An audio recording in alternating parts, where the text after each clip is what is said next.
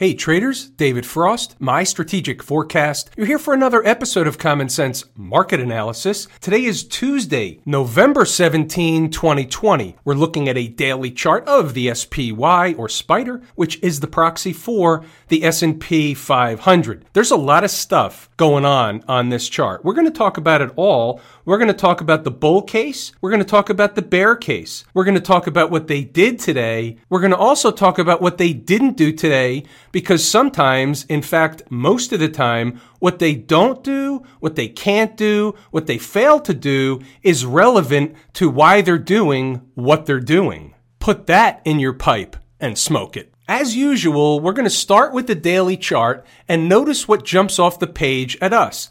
The first thing we notice is we have two lines on the screen.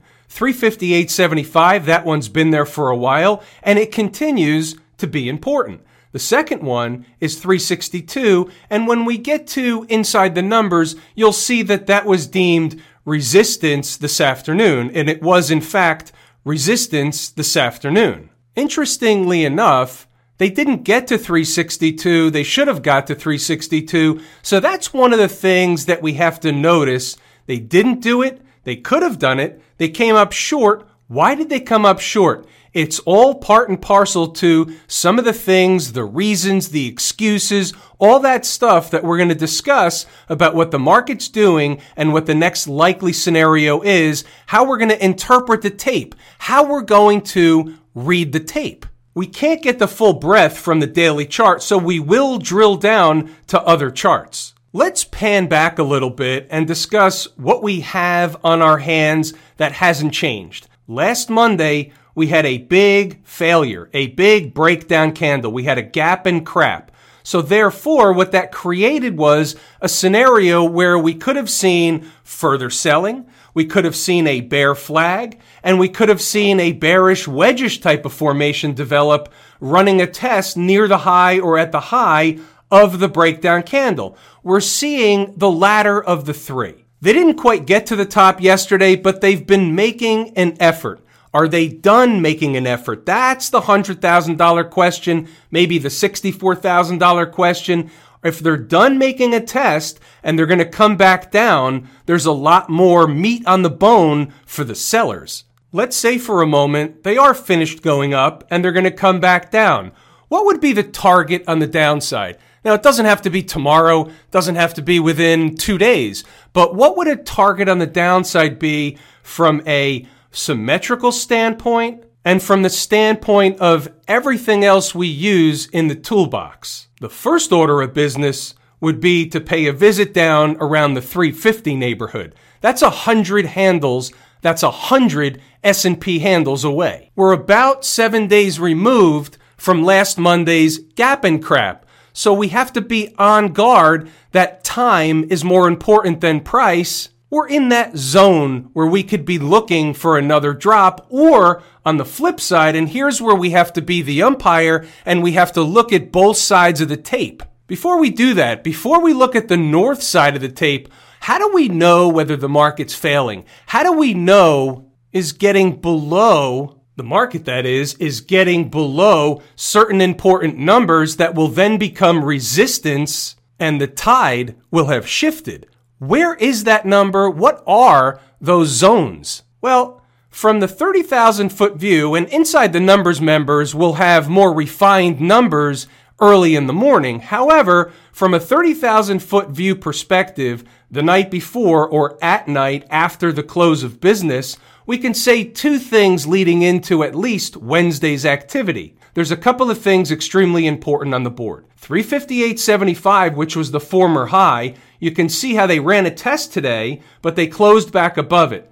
Getting below, closing hourly below, and then certainly closing daily below would be a warning signal. It's like shooting a flare up in the air. Here's one of those other things that they didn't do today, by the way. So check this out. So there's a gap right underneath that former high at 358.75. The gap happens to be 358.10. So we'll just call it a round number of 358. Some of the intraday charts, the number of the gap is slightly lower. We're calling it 358 for argument's sake. So let's say they can spike 358.75, but if they fill the gap and bounce back off to the northern side, that's fine. That's bullish behavior. But what happens if they start getting below and closing hourly and then daily below that gap? That's more of a telltale sign. You'd be below the former high, below a gap that was missed today, meaning they came up short. At first blush, that's bullish behavior. However, if they come back down to pay a visit and don't bounce off,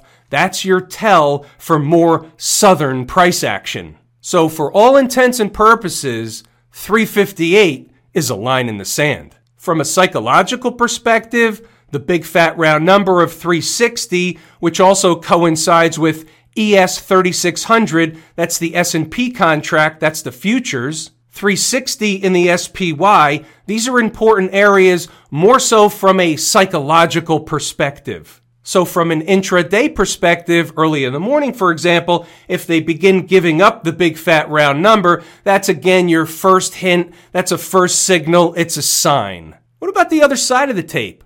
What about the north side? What about the bull case? Before we move over to another chart, the first thing I'll say is how come they haven't really been rejected from around the vicinity of the breakdown candle high? Why are they still up here? Doesn't mean they can't get rejected overnight or into Wednesday. Certainly they can. I'm just saying these are the things that we have to think about. Are they doing something unique up here? We have to uncover or unpack it more. We have to peel back the onion. So let's take a look at another chart. All of a sudden, you get slightly different picture when you bring up a 120 minute chart.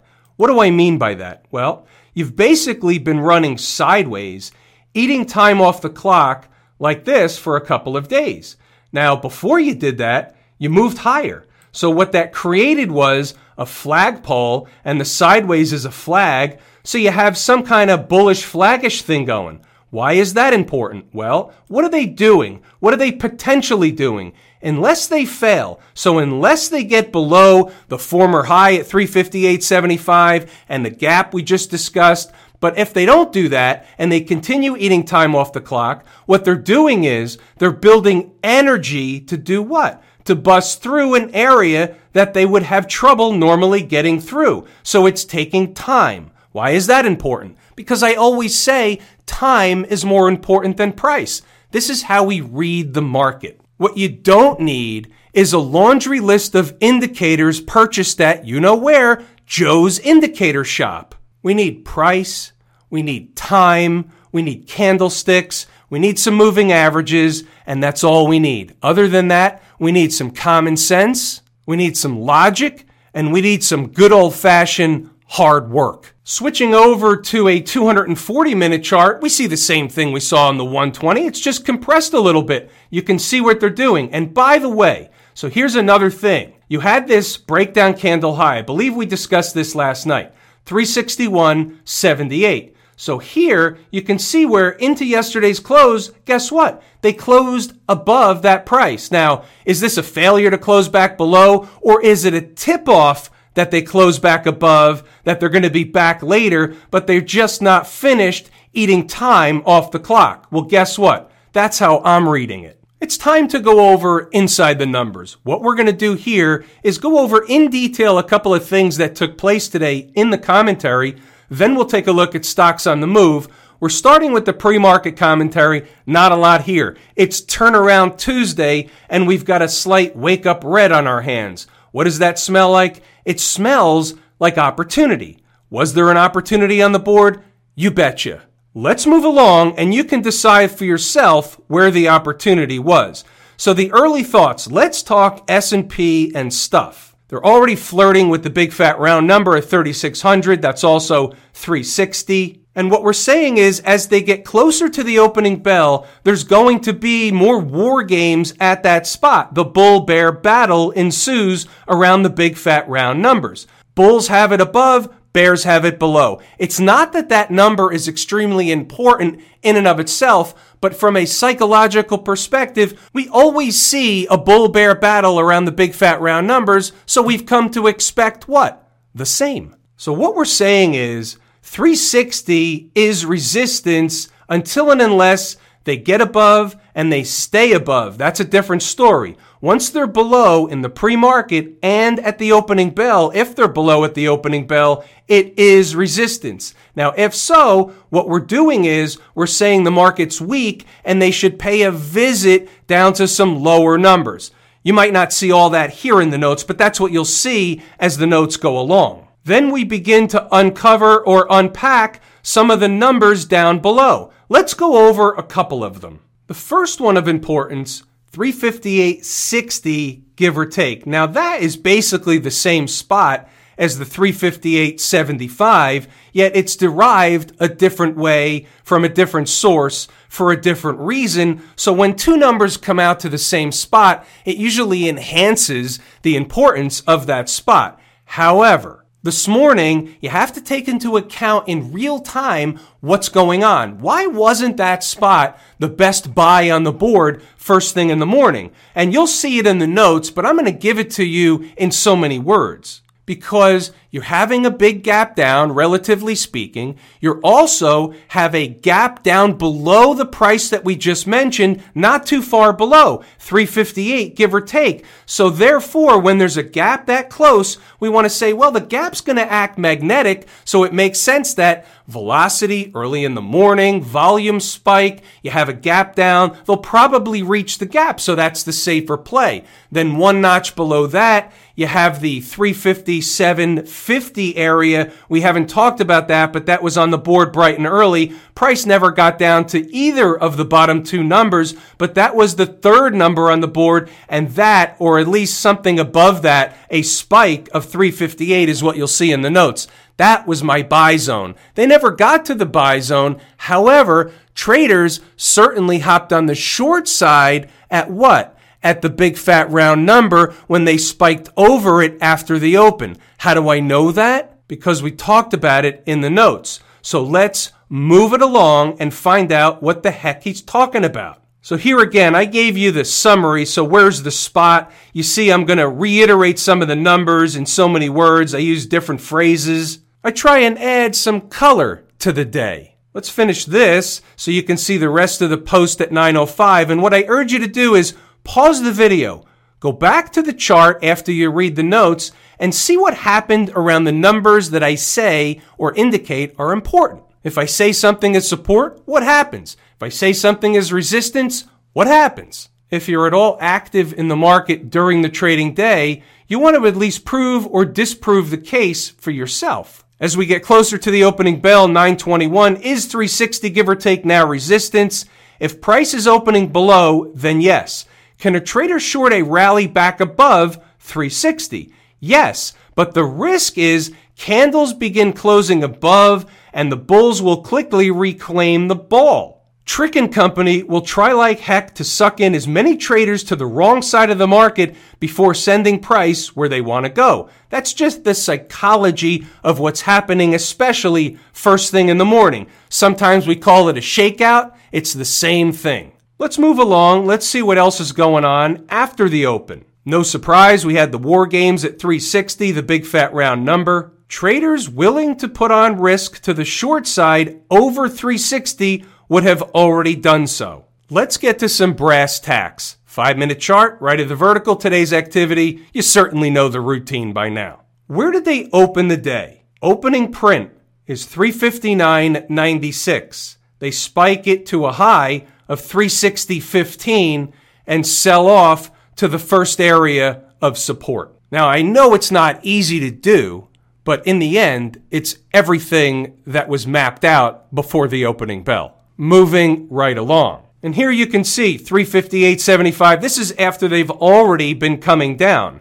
358.75 is the former high. They came close already and bounced. Below that is the gap, yada, yada, yada. You can read and pause the video and go back to the charts to see what happened.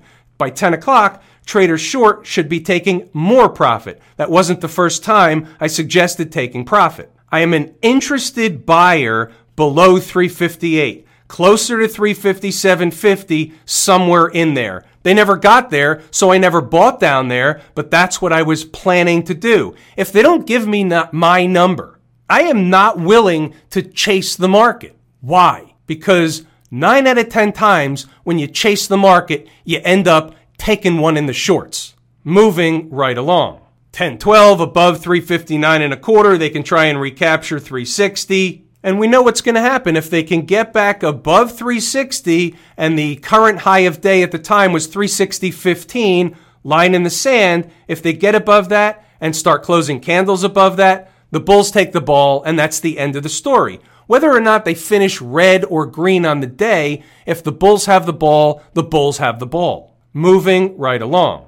It got real quiet. We had a couple of stocks on the move trigger as the morning went along IQ and BSX. We will review those charts in a moment. What's above the morning high? We like to call that no man's land. It's the spot in between the morning high, like from today, and the gap left open from yesterday. It's no man's land, and the closer they get to the gap, the more magnetic the gap becomes. Where have you heard that before? You've heard it here before. Why? Because it's true. It's not because I'm saying it, it's because we watch it happen. Talking a little bit about BSX and some other stuff. You can read this on your own, pause the video, go back to the charts. Now they're working on 362. No surprise, just being a tour guide at that point in time. A little comment about IQ again. Here's a range slightly after lunchtime, 360 to 362. And by the way, You'll see here 362 is the next area of overhead resistance. Back on the chart, 362, the horizontal line on top of your screen, they never did get there, but 362 was cited as resistance anyway. We're moving along into the end of the day. How about we take a look at stocks on the move? Two hit their price objectives today. We had a little bit of a list, but when the market's gapping down, I have to use numbers that are a little bit farther away. And when the market stays down, meaning it sells a little more in the morning than it did today, we would normally get a few more trades under our belt. You've seen the days where the market's getting killed. Sometimes we'll pick up six, seven trades in that day. Today, Two hit their targets. IQ and BSX is listed as jump the first target. That's an interesting one. We'll talk about that a little bit later when we get to the chart. But the second entry was certainly active at 3410. We're going to take a look at these two charts now. Starting with BSX. Now check this out. This is so interesting. I point this out whenever it happens. There are no accidents. There are no coincidences whatsoever. So BSX is getting a haircut at the open and the opening print. So this was put on the board bright and early, 35.50, but the opening print happens to be 35.49. Here's the stock with the pre-market data. You can see what was going on right before the opening bell. What were they doing? They were bantering about eating time off the clock at 35.50. Now, sometimes when they do that, they shoot up right after the opening bell, and sometimes they open below and keep going lower. That's why the numbers are important, and that's why it's no joke when I say opening above, opening below. If it opens below, it's off the table. Here's a 15 minute chart back to the regular session. So what happened? They opened below. If you're painting by the numbers, what happened? The next number on the board that we focus on was 3410. They come into 3410. They make a low of 3398, just 12 cents below. They turn around back in the other direction, and a trader could have gotten somewhere close to a buck if they wanted it. Either way, it was an easy base hit, maybe even a double. There's a reason for everything. There's a method to the madness. The numbers are there for a reason. How about IQ? Not so great. 2373 on the board bright and early. The stock spent a lot of time underneath that number, but not really getting too far away.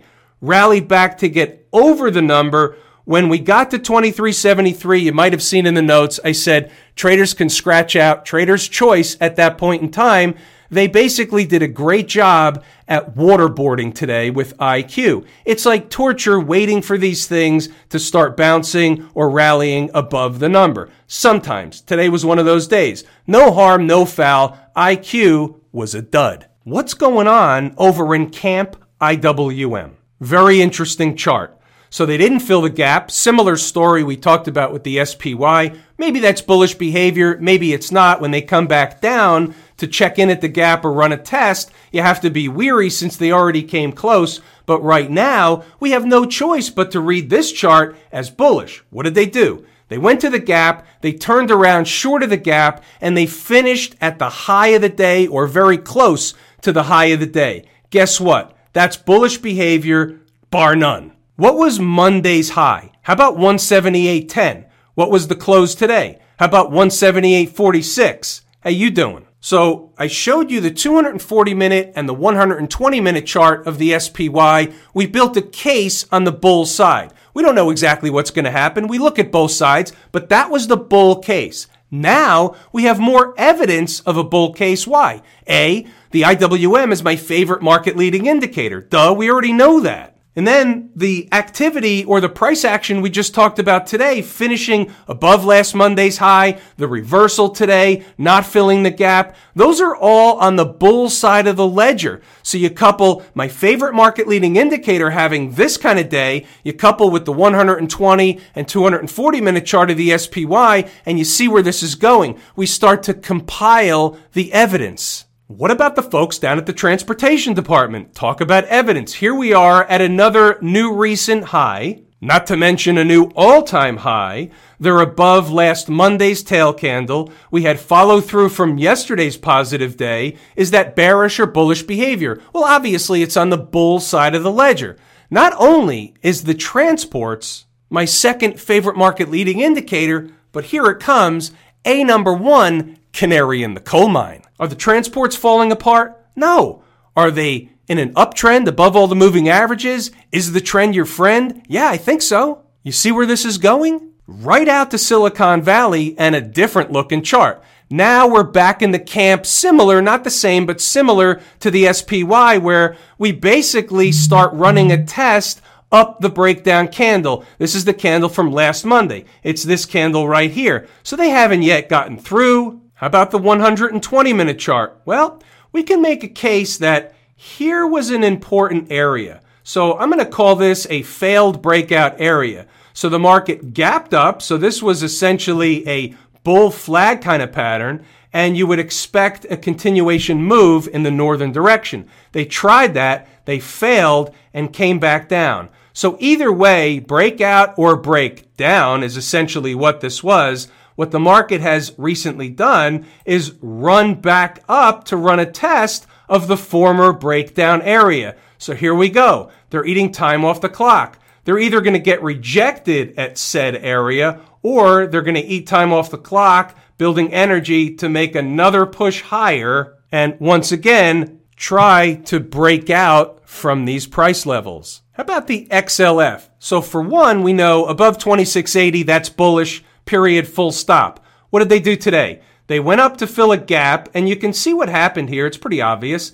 The gap happens to be 2763, and today's high is what? 2764. Any accidents or coincidences? We all know the answer. I just have to say it over and over again because that way it gets drilled into your head how the market really works, that nothing that happens is an accident. How about Smashmouth? Not so great today, down 1%, but Look where it is on the chart. It's way above all the moving averages. So the problem here is Smashmouth can get killed and still stay in an uptrend above all the moving averages.